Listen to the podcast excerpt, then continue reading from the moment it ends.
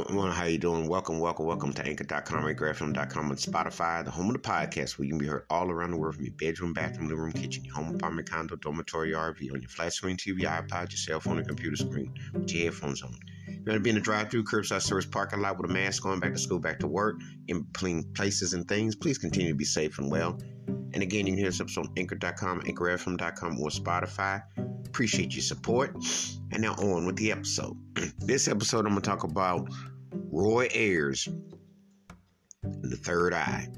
third Eye is a very hypnotic, syncopated pocket jazz funk Roy Ayers production that you know it's just like a signature of the of the of the stylings and the versatility of his musicianship. You understand why he's one of the most talented, most respected artists ever.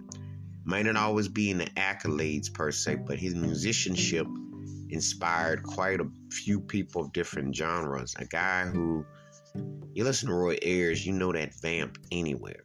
And not only as a vibraphone, because I mean, you know, he has a distinctive flavor, but it's the way he built up a groove. It's the way he built up a sound. It's the magnitude. It's the force. It just has a, a, a style that just kicks butt. And you just feel it, you know. It's like, and the voice to match, he had a cool voice with it. So, you know, production, songwriting, harmonies, just a lot of textures into his musical mix. And um, nobody sounded like Roy before since just his own bag. You know, it's just like you sit there and you're like almost in a, you know, you're like, wow, this guy really has such a distinctive flavor, a distinctive flair, and the musicality is just so, you know, unique. And that's one of the things that uh, I liked and admire about him musically, to say the least. So this is another one of those songs that when you hear his production and groove, it's gonna leave you in a trance, but there's a message to it too. You know, third eyes, how he looked at the world. He was saying this back in the 70s. He just had a way of putting it out there. Real poetic, underrated poetic too.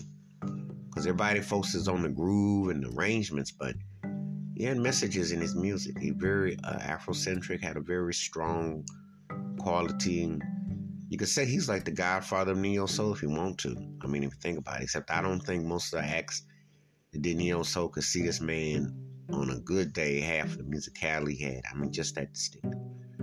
But anyway, it's another great piece by him. Wash your hands, keep your mind clear, watch out for another. One. Please give me your thoughts and takes on Roy Ayers' Third Eye and how this song stands out in his vast catalog. And I mean, he's got some incredible songs. Keep it funky, keep on the one. Please be safe, be careful out there. If you're not Roy Ayers' Third Eye, please do let me know your thoughts and your takes.